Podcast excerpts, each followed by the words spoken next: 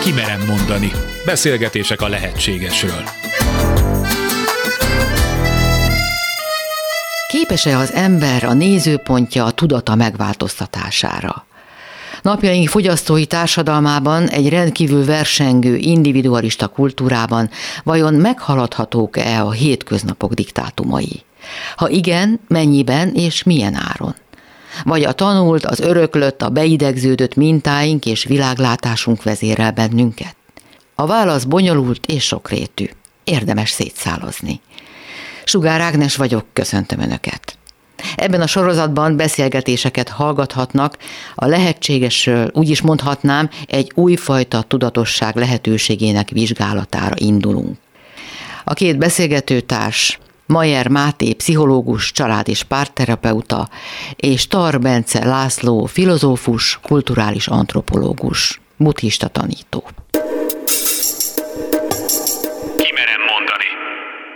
A mai részben is az ego, az én működéséről beszélgettünk. Folytassuk onnan, hogy amikor kritika, bírálat vagy megkérdőjelezettség ér bennünket, akkor úgy érezzük, hogy védekeznünk kell, hogy védenünk kell az igazunkat. Pedig lehet, hogy a békesség például sokkal fontosabb, mert egy ilyen vitában senki se érzi szerintem jól magát, utána pláne nem. Miért érezzük azt, hogy meg kell védenünk az igazunkat? Hát ha itt ténylegesen egy kritikáról és egy negatív kritikáról van szó, akkor azt nagyon könnyen tudjuk határátlépésnek megélni, hogy a másik beleszól, hogy hogy vagyok én, hogy hogy működök én, és hát mi köze hozzá, hát ki ő, hogy megmondja. Természetes módon, amikor határátlépést élünk meg, vagy aként értékelünk valamit, akkor harag érzése támad bennünk, és hát emiatt lesz az, hogy vérmérsékletünk és szocializációnk függvényében visszatámadunk, védekezünk, hogyha olyasmi a kritika tárgya, amit magunkra vagy nem érzünk igaznak, vagy igaznak érzünk, de bennünket az nem zavar, tehát mi abban rendben vagyunk, akkor nem feltétlenül fogunk se visszatámadni, se védekezni. Hát én azt gondolom, hogy az előbb, amiket felsoroltál, az, hogy mit érzünk és mi gondolunk, ez a valódi tudati folyamatainknak nagyon-nagyon a felszíne. Azért védjük igazából az egónkat, mert nem ismerünk mást, mert azt gondoljuk, hogy bennünket sérthet bármi, és az, amivel önmagunkat azonosítjuk, ez az a felszínes gondolati rendszer, tényleg a legtöbb ember azt hiszi, hogy ő azonos a gondolataival és az érzéseivel, és pusztán ezekkel azonos. Tehát ha ezeket a gondolatokat megkérdőjelezik, esetleg elvitatják tőle, vagy az érzéseit, amivel persze mondjuk, hogy nem szoktunk vitatkozni, vagy nem lehet, de azért mégis tesszük ezt, akkor ő úgy érzi, hogy valójában a személyében sértik, pedig ennek semmi köz a személyéhez. Mi a megoldás? Mi lehet a megoldás ilyen esetekben? Máté mit tanácsolna annak, aki mondjuk arról panaszkodik, hogy úgy érzem, hogy reagálnom kell, de aztán mindig megbánom, meg olyan kényelmetlen rossz érzés ez.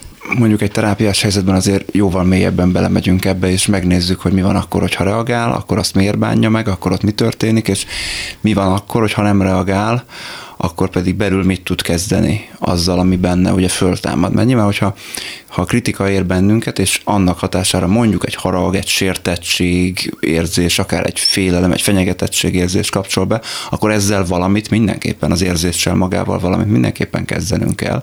Azt eldönthetjük, hogy belül kezdünk ezzel valamit, nem tudom, megnyugtatom, megvigasztalom magam valahogy, vagy kifelé kezdek ezzel valamit, védekezek, vagy visszatámadok. Itt ahogy az előbb mondtam, és kapcsolódva ahhoz is, amit Bence mond, hogy, hogy attól szerintem nagyon függ, hogy egy kritikát hogyan fogadunk, hogy, hogy mennyire érezzük stabilnak, vagy éppen mennyire sérülékenynek azt a képet, amit magunkról alkotunk.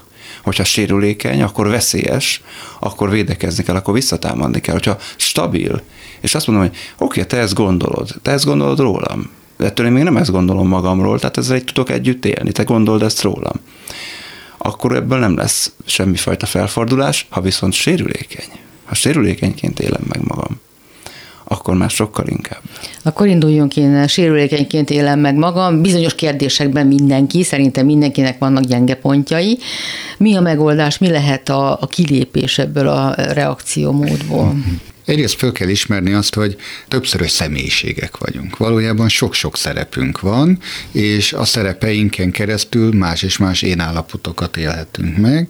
Az ember ezt felismeri, hogy ő nem azonos az adott szerepéből fakadó gondolatokkal, érzésekkel, de még csak a szándékokkal sem, hanem van em mögött, én azt gondolom, hogy egy sokkal állandóbb, nem tudom, minek kéne ezt hivatalosan hívni, felsőbbrendű én, vagy mögöttes én. De van valami, ami ezek mögött van, és ha az ember ide-vissza tér, vagy ehhez felemelkedik, akkor sokkal kevésbé fog sérülni. Az örök létből rángat ki bennünket a jelen pillanat ezekbe az aktuális én állapotokba. Hogy ha azt gondolnánk, hogy az alapállapotunk az nem, nem mindig egy ilyen aktualizált pillanat lét, tehát nem mindig abban az adott pillanatban kéne az adott érzéseinknek, gondolatainknak megfelelően reagálni, hanem egy sokkal egyetemesebb horizont alapján, egy sokkal egyetemesebb állapotból, akkor nem rángatnának bennünket ilyen intenzíven ezek az aktuális érzések és gondolatok, már pedig rángatnak. És ez azért van, mert magunkat mindig csak a jelen pillanatban, az itt és mostban tapasztaljuk, és itt éljük meg. Amivel én nagyon sokszor találkozom terápiában, hogy az emberek hajlamosak azonosítani önmagukat a cselekedeteikkel. És amikor mondjuk a szülői szerepben kap valaki egy kritikát, akkor azt ő nem úgy hallja meg, hogy valamit rosszul csináltam, hanem hogy én magam vagyok rossz. Igen. És azt már védeni kell. Ugye ez egy természetes személyiségműködés, egyfajta tanulás magunkról, mert kicsi gyerekkorunkban így tanuljuk meg, hogy kik vagyunk mi, hogy milyen visszajelzéseket kapunk a környezettől, és azt nagyjából mi úgy értelmezzük, amikor tényleg gyerekek vagyunk, hogy ha megdicsértek, akkor én magam vagyok jó, nem a cselekedetem, ha megszíttak, akkor én magam vagyok rossz, nem a cselekedetem. Most ebből a működésből nehéz kilépni, ezt mondjuk, nem tudom, felnőttségnek hívja a pszichológia, oda nagyon sokan nem jutnak el, bár életkorukat tekintve már bőségesen felnőttek.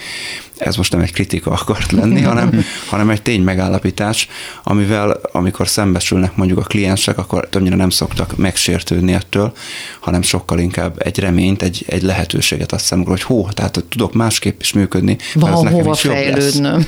Egyébként még egy dolog, hogy azt szerintem nagyon jól leméri, hogy mivel vagyunk és mivel nem vagyunk rendben, vagy miről tudunk viccelni. Amiről nem tudunk viccelni, azzal soha nem vagyunk rendben. Uh-huh. Nem azzal van a baj, ami a vicc tárgya, hanem nekünk van azzal valami bajunk. Mit szólsz ahhoz a felvetéshez, ami a szerepeink mögötti én, a fölöttes, a magasabb rendű, amihez kerestett tulajdonképpen a szót az imént Bence? Hát azt gondolom, ez már egy hit kérdés. Én nem így látom a személyiséget. Én azt gondolom, hogy az sokkal inkább egy mátrix, aminek rengeteg arca van. Én egyiket sem érzem igazibbnak vagy alapvetőbbnek, hanem sokkal inkább egy ilyen rengeteg szerepből álló kölcsönhatás halmaz az, ami mi vagyunk, ami a személyiségünket kiadja. Ezek némelyike stabilabb, azokban nem érezzük magunkat bizonytalannak, azokban nyugodtan támadhatnak bennünket, nem fogjuk magunkra venni. Mások esetében már inkább érvényes az előbb elmondott logika, hogy akkor, tehát akkor én rossz vagyok? Akkor én rossz anya vagyok, vagy rossz apa vagyok? Nem, csak ezt most rosszul csináltad, szerintem. És nem kell velem egyetérts, tehát lehet, hogy jól csináltad, csak én látom rosszul. Az is lehet, hogy én jól látom, de attól még te nem vagy rossz szülő, de hogyha így hallod, akkor már mindjárt reagálni fogsz. Én nem gondolom azt, hogy az baj vagy hiba, hogy valaki akár egy kisebb fenyegetettségre is egy énvédő mechanizmussal uh-huh. reagál, tehát hogy védi saját magát. Szinte azt gondolom, hogy ez ösztönös és természetes. Tehát nehogy valaki önvádba essen most, hogy úristen, túlérzékeny vagyok, és akkor itt a legapróbb sértéseket is én fölveszem. Az előbb mondtad, hogy gyermekkornak ez egy általános sajátossága, hogy minden sértésnek veszünk, és a szülők egyébként inkább nyelvileg egyszerűsítenek le, szerintem, amikor azt mondják egy gyereknek, hogy rossz vagy, és nem azt mondják, hogy rossz az, amit cselekszel, és akkor ugye valóban viszont ez mint egy nyelvi elvétés, a gyerekben valóban egy hamis öntudatot, egy hamis énképet alapoz meg, mert ő igazából valami olyat tételez a cselekedet mögé, ami lehet, hogy nincs is ott. És hogy a szülőként pontosabban akarnánk fogalmazni, akkor csak az, hogy az, amit most tettél, helytelen. De akkor fölmerülne az, hogy hol vagyok én, hol vagyok én egy modern nyelvfilozófia az azt is mondaná, hogy tulajdonképpen ezek a nyelvi közlések építenek nekünk egy ilyen én tudatot, egy gyakorlatilag, és az az én az egy nyelvi jelölő, ami ezeknek a mondod nagyon komplex személyiséghalmazoknak az összességét jelenti. És ez jó, hogy van nekünk. Csak még egyszer azt gondolom, hogy nem ezek vagyunk én Mátéval ellentétben hiszek abba, és talán tapasztalom is azt, hogy van valami felsőbbrendű öntudat, ami mindezeknek az éneknek, mint egy ilyen eredője, figyeli mindezt. Például az indiai filozófiában ezt dristának, látónak hívják, mint hogyha lenne egy ilyen mögöttes helikopter perspektívából szemlélődő felsőbbrendű tudatosság, ami figyeli azt, hogy én ezekben a élethelyzetekben, ilyen konfliktus helyzetekben, szerepjátékokban hogyan viselkedem, és ahogy mondott, szinte ilyen humorosan mosolyog ezen, és ahogy mondott, tényleg kineveti ezeket a helyzeteket, hogy most valóban annyira fontos, hogy ebbe bele kell menni. Azért értek valamelyest egyet Bencével, mert velem épp a napokban játszódott le az, hogy kaptam egy hírt, aminek nem örültem, mert együtt izgultam az érintettel, hogy sikerüljön a terve. Nem esett jól, de éppen valahova mentem egy társaságba, és akkor érkeztem meg, amikor jött a telefon. És muszáj volt ugye a szerepet játszanom, hogy megérkeztem, és még jól is éreztem magam, és akkor visszaültem az autómba két órával, három órával később, akkor jutott újra eszembe az a telefon, és hirtelen rámült az információ, és akkor rájöttem, és mintha ez, ez a harmadik számot, most eldönthetem, hogy beleroskadok ebbe a szomorúságba, vagy túllépek rajta, mert ez is egy történet, ami elmúlt, nem sikerült, majd a következő esélyesebb lesz az általam szeretett illető életében. És olyan jó érzés volt erre rájönni, hogy most eldönthetem, hogy szomorkodom-e két napig, és rágódom, vagy azt mondom, hogy hát majd jön a következő helyzet, és várjuk annak a fejleményeit. Ilyenkor mi történik? Ki volt ez, aki engem figyelmeztetett, hogy hát most itt két út van, ne válasz már azt, amit megszoktál ilyen esetben. Hát én ezt ugye tudatosságnak nevezném, mert ha pszichológiai oldalról fogjuk ezt meg, akkor az érzelemszabályozás kérdéséhez érkezünk el, ami egy nagyon fontos része a modern terápiáknak biztos, mert hogy gyakorlatilag az összes terápia erről szól, az érzelemszabályozásnak a fejlesztéséről. Ha éppen nem egy traumafeldolgozás történik, akkor alapvetően érzelemszabályozással dolgozunk.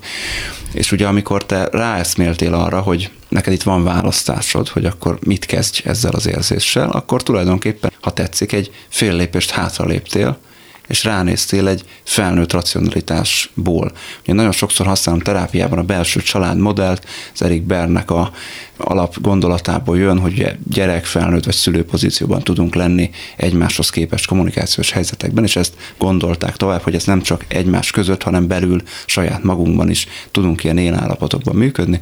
Ugye ebben a, csak nagyon röviden ebben a modellben, ugye a belső gyerek az érzelem, a belső felnőtt a ráció, a realitás elv, a belső szülő az pedig a moralitás, az ideálok, a normák, az elvárások tartoznak oda, és hogy mind a három mi vagyunk, egy-egy működésmódunk, hogyha tetszik, és amikor megjött a szomorúságérzés, az volt a gyerek, a belső felnőtt meg ránézett, hogy oké, okay, akkor most mit kezdjünk ezzel a, ezzel a szomorúsággal. Át is adhatom magam neki, persze, védtenül hagyhatom ezt a gyereket, megfoghatom a kezét, megölelhetem, meg vigasztalhatom.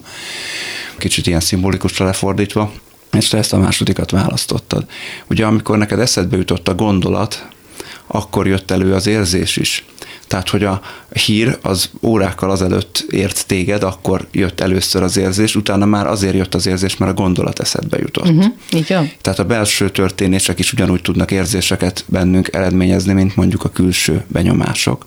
És hogy ezzel mit csinálunk, az attól is nagyon függ, hogy mennyire lépünk át ebbe a felnőtt szerepbe, vagy mennyire nem. Mindkettőtöket hallgatva az az érzése, mint hogyha ugyanarról beszélnénk, csak más megszövegezésben, más... Hát, teljes mértékben én, én ráerősítenék, amit a Máté mond, mond. Én, én azt gondolom, hogy lehet, hogy még csak nem is csak ez a három ö, aspektusa van ennek, bár ezt, ahogy Erik Bernel mondja, nagyon szerethető és tradicionális. Tehát nagyon sok szellemi hagyomány hasonlóképpen gondolkodik erről, csak ő ezt szó szerint értem. Ezért például az észak-amerikai indián hagyományokban azt mondanák, hogy amit mondasz, ez a moralitás, hogy az az őseink szelleme, aki mhm. bennünk él tovább, és akkor ők így nevezik ezt, hogy ott él bennünk az előző generációknak, mint egy ilyen transgenerációs minták, amelyek szó szerint a tudatunknak a részei, és ezek elérhetők számunkra, akár, most ha azt mondanám, hogy genetikailag átöröklődnek ezek, persze nem tudjuk, hogy az emlékezetnek van-e genetikai örökítő lehetősége, de valahogy mégis hordjuk ezeket magunkba, mint egy ilyen morfogenetikus mezőt úgy körülvesz bennünket. Ők úgy képzelik, hogy az ősök szelleme ott áll a hátad mögött, ezek az ősök tényleg a válladra teszik a kezüket, és akkor minden olyan esetben, amikor ilyen dilemmában vagy, meg kéne őket hallgatni. És hogyha meghallgatnád őket, akkor ők megszólalnának benned, mint egy belső hang, és elmondanák azt, hogy hogyan is van ez igazán. De... Nagyon hasonló a pszichológiai megközelítés is, csak ugye nem genetikus, hanem szocializációs alapon, mert ugye a belső szülő az abból gyúródik össze, hogy a számunkra fontos felnőttek, általában a szüleink, de nem kizárólag, ahogy a nők velünk meg önmagukkal, meg egymással viselkedtek. Ebből lesz az a belső szülő. Ugye a terápiában sokszor pont abból van a baj, hogy ez egy nagyon könyörtelen szülő, tehát hogyha hagyjuk, hogy a vállunkra tegye a kezét, és meghallgassuk, hogy mit mond, hát akkor ott abban nem lesz túl sok köszönet. Ezt ugye nagy rendszerességgel csinálják a kliensek, és ezért szenvednek. Hmm. Akkor most, most a gyerekség felé megyünk egy lépést, azt hiszem, az ego és a hírnév. Én sokszor gondoltam már arra, hogy híres embernek lenni, hírességnek lenni, az igazán nagy teher.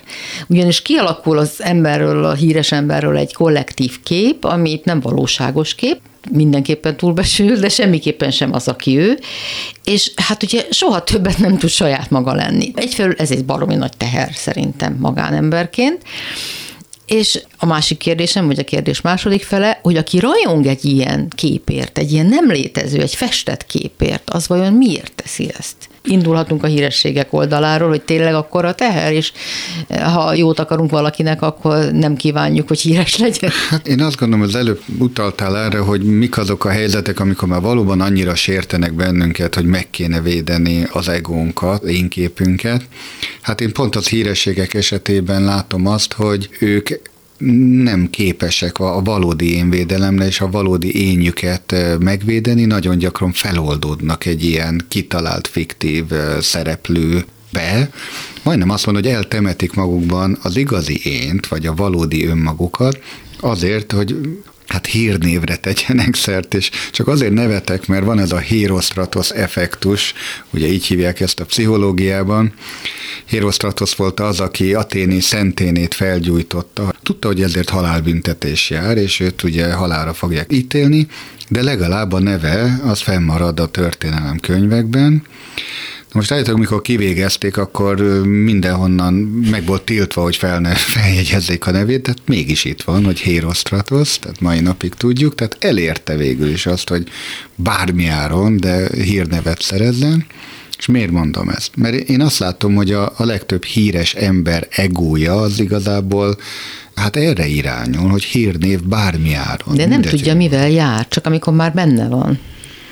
Ezt annyival árnyalnám, hogy nem mindegy, hogy ki miért lett híres.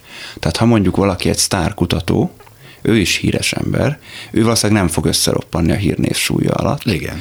Míg hogyha valaki híres akar lenni, és ezért lesz a mai szóval celeb, és azért úgymond mindent megtesz, prostituálja magát, ott már egy másik történetről van szó, ugye eleve érdekes, hogy ő miért akart az lenni, tehát hogy honnan jön. És ezek általában nem vidám történetek. Tehát azt mondod, Igen. hogy traumatizált emberek többnyire? Igen, valamilyen fajta nyomorból jön, hát szellemi az elég valószínűleg, meg pszichés, de esetleg anyagi is, abból akar kitörni, és ugye melléjük lehet tenni a, a milliárdos celebeket, Elon Musk, Zuckerberg, stb., akik meg felső középosztálybeli srácok voltak, és ők onnan lettek nagyon gazdagok, ők se roppannak össze a saját hírnevük súlya alatt, ők is bizonyos értelemben sztárok, ikonok, de ők nem prostituálódnak, mert megvan a hatalmuk hozzá, ezt ne kelljen hát, megtenni. Maszkban nem vagyok olyan nagyon biztos, hogy neki ez nem olyan fontos. Ebben is hagyd tegyek egy árnyalatni különbséget, csak a fogalmak pontosítása miatt, hogy Ugye maga a celeb, amit használsz, mint kifejezés, ugye az mégiscsak a, a celebrity-ből, az ünnepeltből. És ahogy mondod, egy ünnepelt ember lehet egy híres tudós, egy, egy kiváló zenész, egy fantasztikus költő, író. Itt van például a J.K. Rowling, a Harry Potterek írója, ő is egy celeb, egy celebrity, végül is megírta a 20. század vége, 21. század leg befolyásosabb gyerekregényét, ezt kár is elvitatni tőle.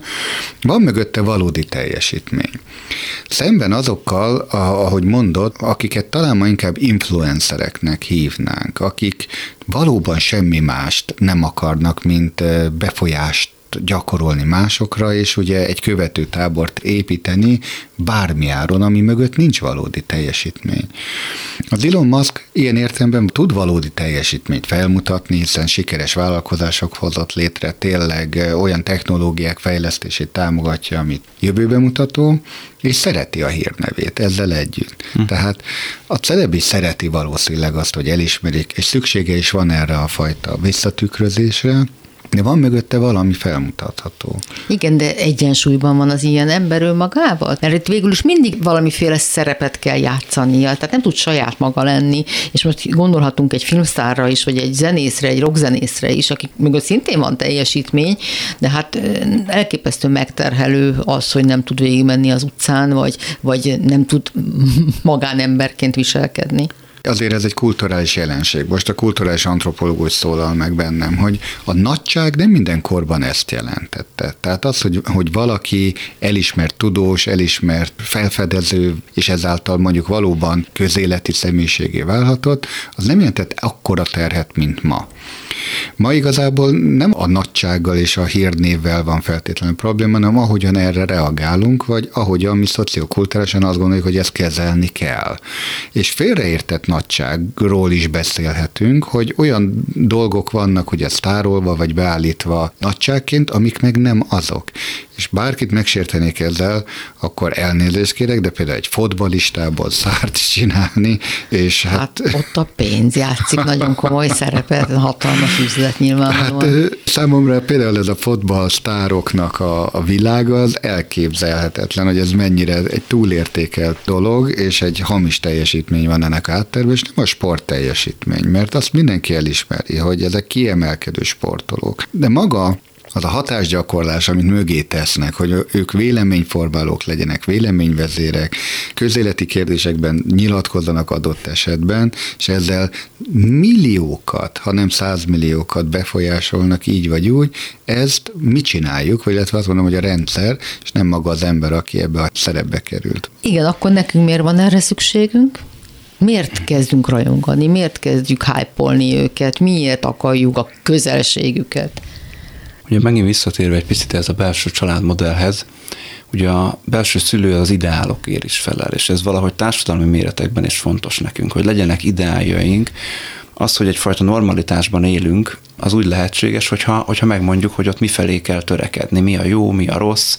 Van nyilván a patológia, a kriminalitás része, amire azt mondjuk, hogy rossz, és van a pozitívum, és ilyen ikonok, akár a fotballsztárok, akár a zenészek, a filmsztárok, a tudósok, akár politikus sztárok, ők mind-mind valami fajta ikonok számunkra, azzal az ígérettel, hogyha hozzájuk igazodunk, hozzájuk válunk hasonlóvá, akkor mi is lehetünk, nem tudom én, kiválóak, hogy tudjuk, hogy merre kellene haladnunk. Tehát szerintem van egy ilyen része ennek, és azzal, hogyha mondjuk van egy középszerű életünk, de mi rajongunk valakihez is, és valahogy az ő sikerei úgy érezzük, hogy ránk is kisugároznak, ugye a szociálpszichológia ír, mondjuk a fotballcsapatok, vagy bármilyen sportcsapatokért való rajongás, akkor nyer a csapat, akkor nem azt mondjuk, hogy nyert a akárki, hanem a nyertünk, mint hogyha neki is ebben lenne bármilyen teljesítménye, azon kívül, hogy megvette egyet, vagy bekapcsolta a tévét. Hát igen, nekem a kedvencem az, amikor hát a Facebookon elhalálozik egy híresség, és sokan úgy emlékeznek rá, hogy olyan fotót tesznek ki, ahol le van vele fényképezve ő, ő maga. Igen. Tehát mind a ketten ott vannak a képen. És ezen egy kicsit mindig megütközöm, hogy ez most miért fontos, hogy egy haláleset kapcsán, a gyász kifejezések kapcsán ott szerepeljen ő is a fotón. Egyrészt az ilyen típusú megemlékezés az nagyon érdekes, mert itt nyilván nem a halálában, hanem az életében emlékezik meg róla. A gyásznak egy, egy örömteli kifejeződése ez, Ugye nem szükségszerűen az a, az a fontos, hogy meghalt, hanem az, hogy élt, és én találkoztam vele. De én, és, én.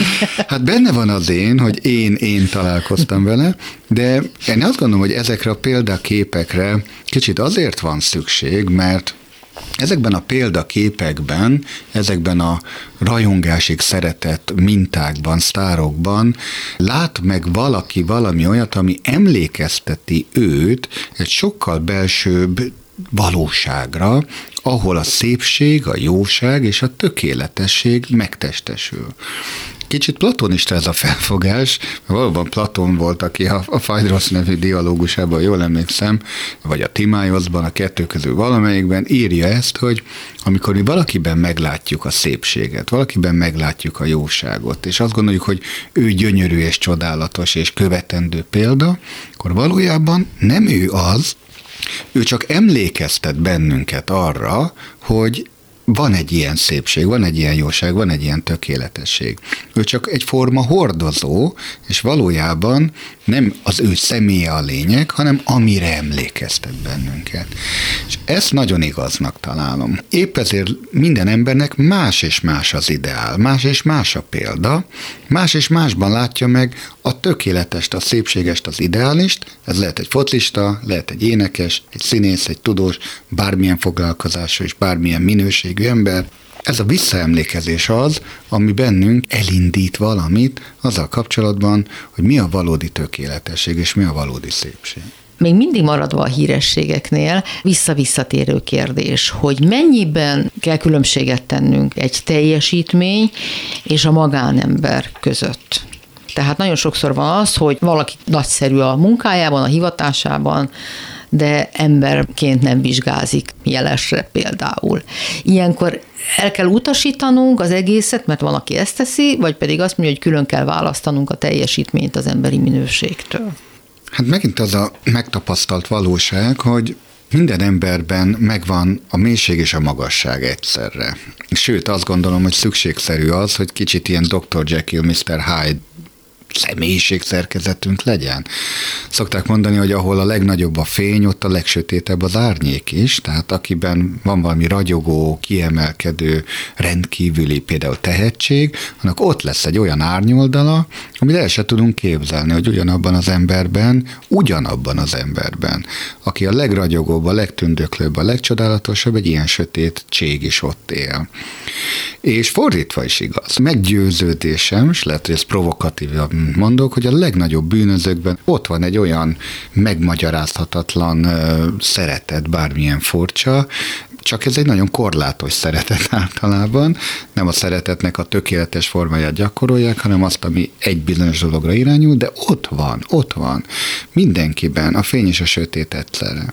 Ez is kicsit visszavisz bennünket arra, hogy nagyon komplex azért az embernek a személyisége. Mindenkiben ott van minden, úgymond. Mindenki tud agresszív lenni, kegyetlen lenni, másokat fenyegetni, zsarolni, ugyanúgy, ahogyan szeretni, ölelni, figyelmesnek lenni, törődni, hogy mennyire gyakorolja, és hogyan, és kifelé, az már egyrészt a saját felelőssége, másrészt meg a szocializációjából is következik. Nagyon nagy részben arra az eredeti kérdésedre válaszolva, hogy mennyire kell, ugye egy tetett fel a kérdés, mennyire kell szétválasztani az embert és a teljesítményt, azt hiszem, hogy az ízlés dolga. Hogyha most azt mondanám, hogy attól még, hogy nem tudom, XY sztár szörnyűséget csinált a magánéletében, attól még a szakmai sikerei azok nagyszerűek, akkor megkövezne, hogy hogy lehet ilyet mondani, hát akkor égessük el mágián. Más meg azt mondja, hogy hát igen, igen, azt talán egy túlreagálása a dolognak. Ebben csak kell, hát kik vagyunk mi, hogy igazságot tegy. Mindenki döntse el maga, hogy, hogy neki attól még egy személy szakmai teljesítménye az számít, hogy egyébként ő borzasztó ember, vagy legalábbis van benne borzasztó is, vagy pedig a kettőt külön lehet választani. Tehát tulajdonképpen mindegyik rendben van. Ki-ki kövesse a saját belső ízlését? Ugye itt már morálról beszélgetünk, itt már egyfajta értékrendszerről, ha tetszik, egyfajta hitrendszerről beszélünk. Ezekkel én mindig úgy vagyok, hogy nem érdemes vitatkozni. Úgyse fog más gondolni, legfeljebb rólam fog más gondolni. Ez az, amikor nem kell kiállni, az igazatért nem kell megvédeni, hát, mert ez az ő igazsága is, az is igaz. Igen, ugye sokan nagyon nehezen jutnak el oda, hogy attól, hogy van nekem is egy igazságom, meg meghallgatom a te igazságodat is, és ez a kettő esetleg egymásnak ellent mond, hogy attól, hogy mind a ketten létezhetünk ebben a világban, az is lehet, hogy egyikünknek sincs igaza, az is lehet, hogy mind a kettőnknek van, az is lehet, hogy csak egyikünknek van, de hogy ettől még nem fenyegetjük egymást. Hogy konkretizáljam ezt annyira, hogy ugye most volt egy eh, viszonylag hosszantartó vitás kérdés azzal kapcsolatban, hogy egy híres amerikai filmszínész, aki a Karib-tenger kalózainak a főszereplőjét jelenítette meg, ugye Johnny Depp, a színész maga, és egy nagyon népszerű film karaktert hozott létre. Mindenki imádott, mindenki szeretett, mert egyszerűen vicces volt és szórakoztató nagyon sok fiatalnak ez egy vonzó minta, egy vonzó példakép volt, és miután ezt a karaktert szerették, hát nyilván a színésszel azonosították, hogy a színész is nyilván ilyen. Most a színésznek a magánélete kapcsán ugye fölmerült mindenféle dilemma, hogy ő vajon magánemberként is milyen, és akkor fölmerül ugyanez a kérdés, hogy őt tovább foglalkoztathatja-e az a filmproducer iroda, aki ezeket a filmeket készítette, ha esetleg kiderül, hogy a magánéletében mégsem olyan, ami ennek elfogadnák. Tehát mit von le a színészi teljesítményéből, ahogy te mondod, az égvilágon semmit, attól az a karakter, amit ő megformált, az továbbra is vicces, szerethető és aranyos lesz, de az a karakter, az a szereplő nem azonos adott esetben a személlyel, aki ezt megjelenítette.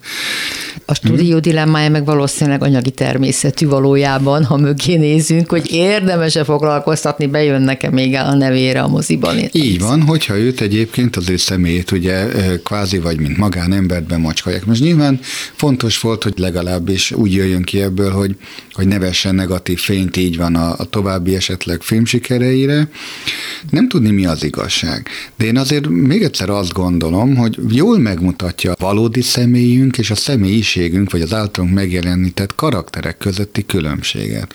Hogy mi az életünkben ugyanígy nagyon sok szerepet eljátszunk, amiben szerepelhetünk nagyon-nagyon jól. Lehetünk mintaszülők, mint a munkatársak, az élet meg egy teljesen más területén esetleg bénázunk, és nem úgy viselkedünk, nem tudjuk ugyanazt a szintet hozni, változatlanul visszatérnek erre a helikopter perspektívás felsőbbrendéhez, aki mindezt, mint egy mozi néző, úgy érdeklődve figyeli, ahogyan ugyanez a színész is egyik filmben ilyen karaktert játszik, egy másik filmben egy másik karaktert játszik, harmadik filmben meg egy harmadikat, Mind a hármat lehet, hogy jól lejátsza, de lehet, hogy kettőt jól lejátszik, a harmadikat meg rosszul.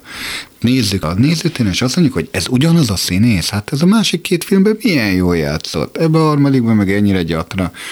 Hát így vagyunk mi ezzel, hogy szerintem az életünk során sok szerepet fogunk eljátszani, ebből azt gondolom, hogy lesznek, amiket kiválóan és úgymond jó teljesítménnyel, és biztos lesznek olyan szerepeink, amikben meg belebukunk, és ugyanaz az ember vagyunk. Még azt ismerem át, hogy nem is ugyanaz az ember vagyunk, amikor azt a szerepet rosszul játszuk el. Hát akkor az a nagy kérdés a továbbiakban is, hogy eh, hogy tudunk ebbe a helikopter perspektívába kerülni, vagy a felnőtt szülő szerepébe kerülni, Igen. hogyha a Máté példáját hozzuk, hogy minél inkább az érzelmeinket és az életünket keretek között tudjuk tartani. Mert ugye az egónak folyamatosan szüksége van a fielemre, az elismerésre, a visszaigazolásra, vagy akár csak a puszta tudomású vételre. Tehát annál megsemmisítőbb nincs, mint amikor valaki iránt közömbösek a többiek. Az rendben van, hogy mi nagyon szeretnénk ezt a, az állandó visszaigazolást, a pozitív megerősítést? Vagy hol van ennek az egészséges határa? Én azt, azt gyanítom, meg azt látom, hogy ha valaki hogy visszatérjek egy korábbi megfogalmazásomhoz, hogy rendben van magával, én nagyon leegyszerűsítve mondom most, de, de rendben van önmagával, akkor neki jó esik természetesen a pozitív visszajelzés kívülről, de ezt nem fogja hajszolni. Erre olyan értelemben nem lesz szüksége, hogy a kérdésben ezt megfogalmaztad, erre az, annak az embernek van szüksége, aki nincsen rendben önmagával. Tehát az én képen mondjuk arról szól, hogy én nem vagyok elég jó, ezzel nem nagyon kellemes, meglehetősen fájdalmas együtt érni, akkor folyamatosan szeretnék kapni arra vonatkozó megerősítéseket, hogy dehogy nem, elég jó vagy. Ettől persze nem fog megváltozni belül ez a kép magamról, de természetesen jól fognak esni a visszajelzések. Tehát én ott húznám meg a határt, hogy mennyire függ valaki ezektől a visszajelzésektől, vagy mennyire szabad ezektől. Én is erre erősítenék rá, hogy aki rendben van magával, az kicsit ezt a szót kifejtve, az azért is van így, mert valami olyan megint erős szó lesz talán, amit mondok, de olyan mögöttes szempontot, vagy egy olyan moralitást képvisel, ami a rendet jelenti. Tehát ő már nem öncélú módon, magamutogató módon csak mutatja meg, mint egy narcisztikus személyiség zavaros, azt, hogy milyen az ő formája, mert valami lényeges szeretne közvetíteni, és azt a lényeget akarja megmutatni, a rendet, ha úgy tetszik, ő rendben van. Az ilyen ember akkor is ezt mutatja meg, ha nem kap rá visszacsatolást, ha viszont kap rá visszacsatolást, az csak megerősíti abban, hogy amit képvisel, az valóban lényeges és fontos. De a mai világ tele van szociopatákkal, narcisztikus személyiségzavarral küzdő, hát influencerekkel, celeb ezt a szót használtad, akik mindenféle mögöttes tartalom és a rend hiányában, tehát nem a rendet akarja megnyilvánítani, hanem adott esetben akár a káoszt, a rendetlenséget, az öncélű, akár önpusztítást. Tehát számomra inkább ez a fenyegetőbb, hogy már nagyon sok olyan ember van, aki úgy követeli magának ezt a figyelmet, és ebből is táplálkozik, és ebből is él, hogy valójában egy antihős, és azt mutatja meg, hogy mit nem kéne csinálni, vagy hogy bontja a rendet. Sőt, én azt gondolom, hogy ma van egy cancel culture-nek nevezett irányzat, ami arról szól, hogy mindent, ami tradicionális rend, amit ugye mi rendben tartunk, vagy mint rendtartók a rendeleteinken keresztül megpróbálunk fenntartani, egy spirituális rangra emelni adott esetben a viselkedésünket, és azt, hogy mit tartunk valóban lényegesnek, ezt negálja, és azt mondja, az ellenkezője az igaz. És minden, ami tradicionálisan volt, azt le kell bontani. És önmagában ez nem lenne baj, még egy lábjegyzetet, ha ez valami olyan belső forradalomhoz vezetne, hogy a valódi lényeg egy új rendbe álljon, és akkor megszületik belőle valami új rend és új rendezettség. De nem születik meg belőle sem. Hát és ők nem feltétlenül csak a hírességek, vagy válnak szélesebb körben ismerté, viheti valaki így az életét a mindennapokban is, anélkül, hogy nagyobb közönsége lenne ez. Ez nem az, amire régen talán azt mondtuk, hogy aki nem tud pozitív eredménnyel figyelemet kelteni, akkor az inkább negatív cselekedettel hívja fel magára a figyelmet, mert az is valami, ha haragszanak rám, ha utálnak. Csak mintha ezt ma még úgy díjaznánk is, hogy valaki így működik. Régebben meg talán kevésbé. Vagy túlósdin, látom a képet. Hát épp az iménti aténi példa az ókorból mutatja meg, hogy ez régen sem volt effektíve másképp.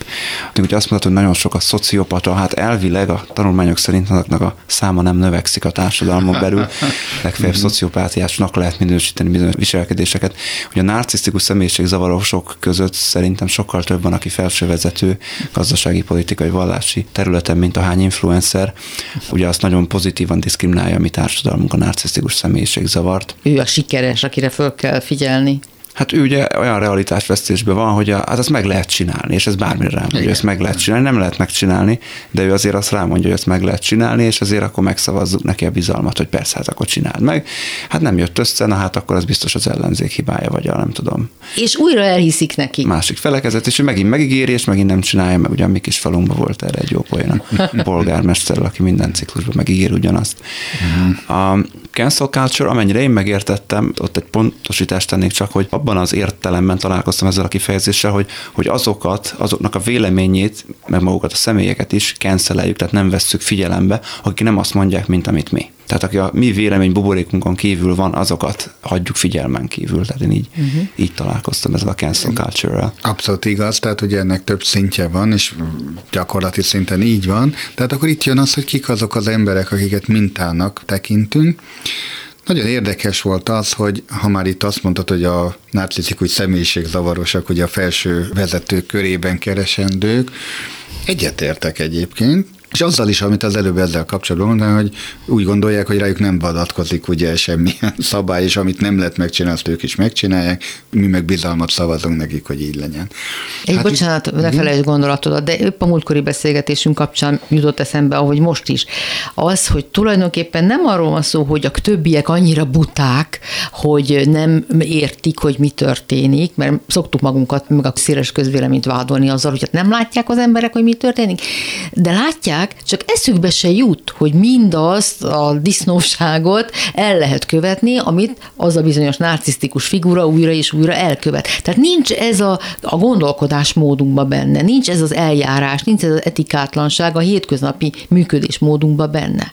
És ezért lehet megvezetni embereket. Hát, illetve nincs meg a hatalmunk hozzá, hogy ezen változtassunk. Tehát ez egy illúzió, hogy mi abban az értelemben demokráciában élünk, hogy a mi akaratunkkal kis emberek irányítjuk a világot, mondjuk az ökológiai válság irányába, vagy a harmadik világában. Na, mindjárt beszélünk az áldozatiságról is, de akkor még ezt hát fejezzük igen. be. Hát mert hogy ehhez én azért hozzátenném azt, hogy, hogy mondod, hogy a mi akaratunkkal nem tudjuk ezt meggyőzni, ez abszolút igaz, de én úgy gondolom kicsit akkor most a kínai filozófiától ezt a kifejezést kölcsönöm, hogy az ég akaratának kéne inkább érvényesülnie, és az égi rendnek. Mert azért, hogyha megnézzük, hogy mondjuk egy arhaikus kínai kultúrának a filozófiai alapjait, ők azt mondták, hogy egy felső vezető, pláne egy politikus, aki a közügyekkel foglalkozik, és az államban úgymond igazgatni akar, annak egy rendtartó szerepe van. Annak alapvetően az lenne a feladata, hogy egyrészt felismerje, hogy mi az égi rend, mi valamiféle olyan emberek általános értelembe vett egyéni érdekei felett álló közigazság vagy közrend, aminek a fenntartása az ő feladata. És ugye a valódi uralkodó az nem az egyéni akaratával uralkodott, hanem annak egy rendtartó szerepe volt. És maga az a kifejezés, hogy rendelet, az azt jelenteni, hogy valami olyat fogalmaz meg, ami egy morális és etikai normaként tud ugye mindenki számára, mint követendő példa maradni. És az uralkodót azért fogadta el mindenki, nem azért, mert ő személyiség szintjén egy narcisztikus alak volt, aki követelte magának a figyelmet, hanem mert valódi a rendeletei által úgy tudott kormányozni, hogy az összhangban volt valami felsőbbrendű rendezőelvet tükrözött, hívjuk így legalább. Uh-huh. De aztán ez hamar megváltozott a történelem során.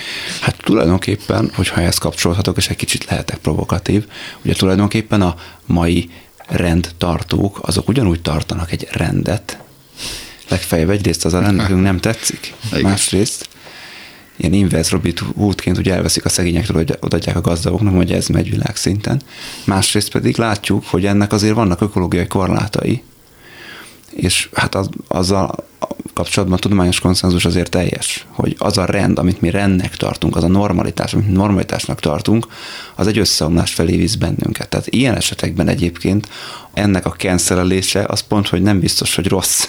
Hát ha, nem. Nyilván, hogyha, hogyha valami alternatívát is mutat, tehát ha csak egy öncélú kritika, hogy ez így rossz, de nem mondja meg, hogy lehetne másképp, akkor persze azzal, azzal kapcsolatban lehetünk kritikusok, hogyha kínál alternatívát, mondjuk a gazdasági rendszer szintjén, mert ugye minden emberi közösséget onnan lehet megérteni, minden más az már azon túl jön rá, mint egy ilyen fővezérelv, akkor onnantól kezdve az már egy valid kritika. Még ezen a kancelen gondolok, hogy hát ugye azért ez sajnos talán sose volt más. Platón példa jut eszembe, aki ugye Dionysius királynak volt, vagy hát akkor még csak herceg volt, a, az ifjú nevelő atya és tanácsadója, és amikor Dionysius felnőtté vált és elfoglalta a királyi trónt, akkor első dolga az volt, hogy eladta Platót rabszolgának, tehát a saját mesterét, saját tanítóját, mint bölcs tanácsadóját.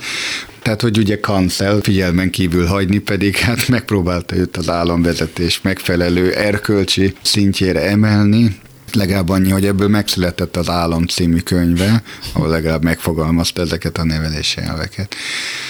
Én azt látom sajnos, és akkor itt jön valahol, hogy ez az ego nagyobbodás, az egónak a felfogalkodása, ez pontosan azzal áll kapcsolatban, hogy ugye azok, akiknek van egyfajta hatalomvágya, vagy egy hatalom mélysége, azt megelőlegezi az, hogy most erős szó lesz, ez az üres fejűség. Tehát a kevés tudás, és a kevés tudásnak mégis ki kéne tölteni egy sokkal nagyobb légüres teret, és nagyon jó az egyébként, amikor egy, egy ember rájön arra, hogy üres fejű, nem elég művelt, és hogy neki több tudásra és bölcsességre van szüksége, és valóban akkor jó értelemben összeszedi magát, és koncentrál arra, hogy mi az, ami hiányzik. De aki ezt nem teszi meg, és nem tér vissza valamiféle valódi forráshoz, és a bölcsességnek a, a gyökereihez, az valóban nem tud más csinálni, mint azzal a nagyon kevéssel sakkozik, ami a fejében marad. És kiegészíti a saját egójával, amivel felfújja ezt a jelenséget, a kevés háttérből. Igen, igen, még csak nem is az egójából, hanem az egójának a részleteivel, vagy elemeivel, vagy aprólékaival, töredezettségeivel, És nagyon érdekes az, hogy ezt a személyes történelmet, amit az emberek megélnek, és amiben ritkán van lényeges, vagy lényegi felismerés, abból a személyes történelemből, direkt így bontom le ezt a szót, hogy tört én elem, az énjének az apró töredékeiből próbálja, mint egy mozaikból kitölteni azt a teret, amit neki, mint nagy embernek ki kellene töltenie. Most, hogy lefordítsam ezt egy prózaibb megfogalmazásra, nagyon sok embernek túl nagy az a kabát, amiben megpróbál belenőni. Tehát nincs meg egyszerűen az a tudás, a tapasztalat, a bölcsessége, hogy azt a szerepet töltse be, amit egy valódi közembernek, egy valódi politikusnak annak a nemes értelmében be kellene tölteni például, vagy akár egy felső vezetőnek, és a könnyebb utat választja. Ahelyett, hogy tartalommal töltené meg, inkább az egójának a töredékeivel tölti ezt fel. És hát akkor mi pedig, mik vagyunk mások, mint áldozatok, hisz nincs elég lehetőségünk, elég hatóerőnk, elég hatalmunk ahhoz, hogy ezen változtassunk. Ezt mondhatjuk így is, de azért az áldozatiság kérdését is érdemes megvizsgálni, akár a hétköznapok szintjén, ugye, aki másokat hibáz, hibáztat a saját helyzetért, mindig a körülményeket teszi felelőssé, pessimista, és hogy ezt a szenvedés történetet mantrázza folyton saját magának is, ha lehetősége van, akkor a környezetének is, és ami még nagyon jellemző, szerintem egy áldozat típusra, hogy nagyon nehezen mozdítható ki ebből a meggyőződéséből, ebből a gondolkodásmenetéből. Az előbb ugye beszéltünk erről, hogy a, a történetekkel kell feltölteni az üres fejű egóját, és a személyes történetével. És ahogy most behoztad az áldozat típusú emberek, ezt ráadásul egy szenvedés történettel töltik fel. Ez egy forgatókönyv, ez egy sorsforgatókönyv, valaki ezt tanulja meg, hogy neki idézőjelben miért nehéz a sorsa, vagy ő miért áldozata például a körülményeknek, másoknak, és erre építi az egóját egész konkrétan. Hát ez egy életen át a legnagyobb teher. Hát biztos, hogy nem könnyű vele együtt élni, nyilván egy szerepet ad, ezért lehet besebelni együttérzést, és akkor ez meg is erősíti, hogy, hogy igen, akkor, akkor lehet ilyen áldozatiságban lenni. Csak én közben azon gondolkodtam, amit Bence mondott, nem a, nem a kérdés kapcsán, hanem még előtte ugye a történelemről, meg a, a nagykabátról és ahhoz képest kis emberről. Abszolút így van, és most egy picit, hogyha nem a pszichológus, hanem a tört történész vagy tanár székéből vál, vagy kapcsolódok ehhez. Sokszor, amikor a mai világunkat próbáljuk értelmezni, akkor az sokkal könnyebbé válik, hogyha visszatekintünk a múltba, hogy hasonló rendszerek, mint amik most is vannak, hogyan működtek régebben. Szerintem ez az egyik oka, miért érdemes történelmet tanulni. És ha megnézzük mondjuk a középkort, amikor gyengekező uralkodót választ a nemesség direkt olyan embert, akire túl nagy a kabát, mert az könnyebben lehet befolyásolni, mert a mellett könnyebben lehet lopni, mert a mellett könnyebben lehet egymás zavaros ügyeiben hát halászni. Hát ma se történik ez másképpen. Ez igaz, de én még azt is hozzátenném, hogy hogy ezek a szenvedés történetek, ha már itt mondok, ilyen, ilyen politikai játszmákká válnak, hogy mondod, gyenge kezű uralkodót választ valaki, hát nem csak, hogy a gyengeség van e mögött, hanem tulajdonképpen a hamis narratívák, tehát ezek a szenvedés történetek. Ha megnézzük azt, hogy de akár a középkortól kezdve, ahogy mibe kapaszkodik egy ego. Például abba, hogy mindig kell egy ellenség. Ellenség képet kell, mert önmagamat nem tudom hogyan definiálni, csak egy ellenség által, ha van valaki, akivel küzdeni kell. Ráadásul ezt az ellenséget mindig a, a gonoszszal kell azonosítani. A gonosz, akinek van egy gonosz terve, és akkor ezeket a gonosz terveket le kell leplezni, de ő önmagában nem tud mire építeni, nincs egyszerűen semmi alapja nincs, és még majdnem azt mondom, hogy legitimitása se önmagában, csak akkor, hogyha valami feltételezett vagy fiktív ellenpontot kitalálunk, akivel küzdeni lehet, és akire lehet alapozni azt, hogy azzal a gonoszszal szemben vagyok én valaki. De hát ez a küzdelem, a küzdelem legtöbb esetben kimerül a panaszkodásban, meg az önsajnálatban. Ez nem igazi küzdelem, csak dühöngés. Tehát nem az történik. Igen, nem az történik, hogy összeszkapom magam, és megkeresem az én erőimet, amivel valamit tenni is tudok, nem? Nagyon sokszor sajnos nem. Ugye egyéni szintre, hogyha levisszük, akkor ott tényleg az van, hogy egyrészt ez egy szerepet ad, és azért lehet együttérzést kapni, másrészt letolhatom magamról a felelősséget, tehát az én nyomorom, én nem, nem én vagyok a felelős, hanem a körülmények, a rendszer, a politika, bármi más, csak én nem.